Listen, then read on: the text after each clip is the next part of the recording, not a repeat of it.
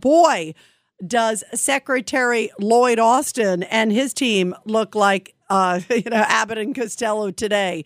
I wish it was a comedy, but sadly, it has to do with our country's security, not just domestically, but overseas. Uh, because today we finally found out why he was MIA. And remember, nobody even at the White House knew why he was missing in action. Uh, he didn't tell anybody, it never got passed on.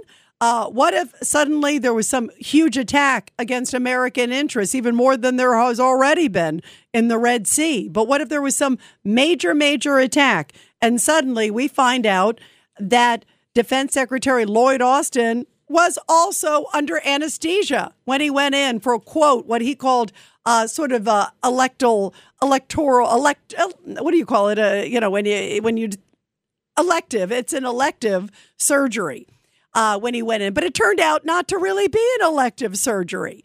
Uh, it made it sound like, you know, when you think of elective surgery, you're like, okay, that's something that's like really planned and kind of rudimentary. Turns out it was actually a pretty advanced surgery tied to prostate cancer. And nobody, even at the White House, even knew up until a few hours ago that he even had cancer. It was like, what is going on? He's rushed to the hospital. Uh, he's under anesthesia. They didn't even know he was MIA. They didn't uh, need him. Uh, they didn't even respond to these uh, small attacks, or I should say, continued attacks that were happening on U.S. troops in the Red Sea. I mean, it looks like, again, like Moe and Curly or Abbott and Costello, as we're talking about. I'm glad Austin, it sounds like the surgery went okay. There were complications. That's why he had to get rushed back. And I hope he recovers all right. Um, we certainly wish him well. But boy, there needs to be some accountability here uh, because when this came out today, it was another stunner that nobody at the White House even knew why he was sick. Listen to this one. He has lied repeatedly to Congress. He has been negligent in his duties. He needs to go. He needs to be impeached. Our national security depends on it. And that was Kat Cammack talking about Alejandro Mayorkas. But there are people also calling for additionally for uh, also Defense Secretary Lloyd Austin to also potentially be impeached and removed. And this after John Kirby at the White House announced again what his ailment was. Nobody at the White House knew that Secretary Austin had prostate cancer until this morning, and the president was informed immediately after we were. Did the president or the White House instruct Secretary Austin to make this disclosure today? No. Does the president plan to stick with Secretary Austin through the rest of the term? Yes. Yeah, no big deal. I mean, that to me is shocking. So the president and nobody else knew that he had cancer. Apparently, he was diagnosed with prostate cancer in December.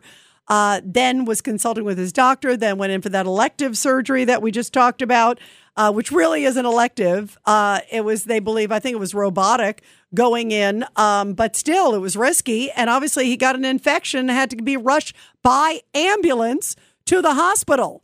And we're just finding out about it now. Are you kidding me? This is what the former director of national intelligence, John Ratcliffe, who was there under President Trump's administration, this is what he had to say about this entire incident with the Secretary of Defense. Obviously, there's a lot of focus on Secretary Austin um, and the role that he played here, uh, and there should be. Uh, but a lot of people seem to be missing the larger picture here that this entire episode is uh, really an indictment of the entire Biden national security team.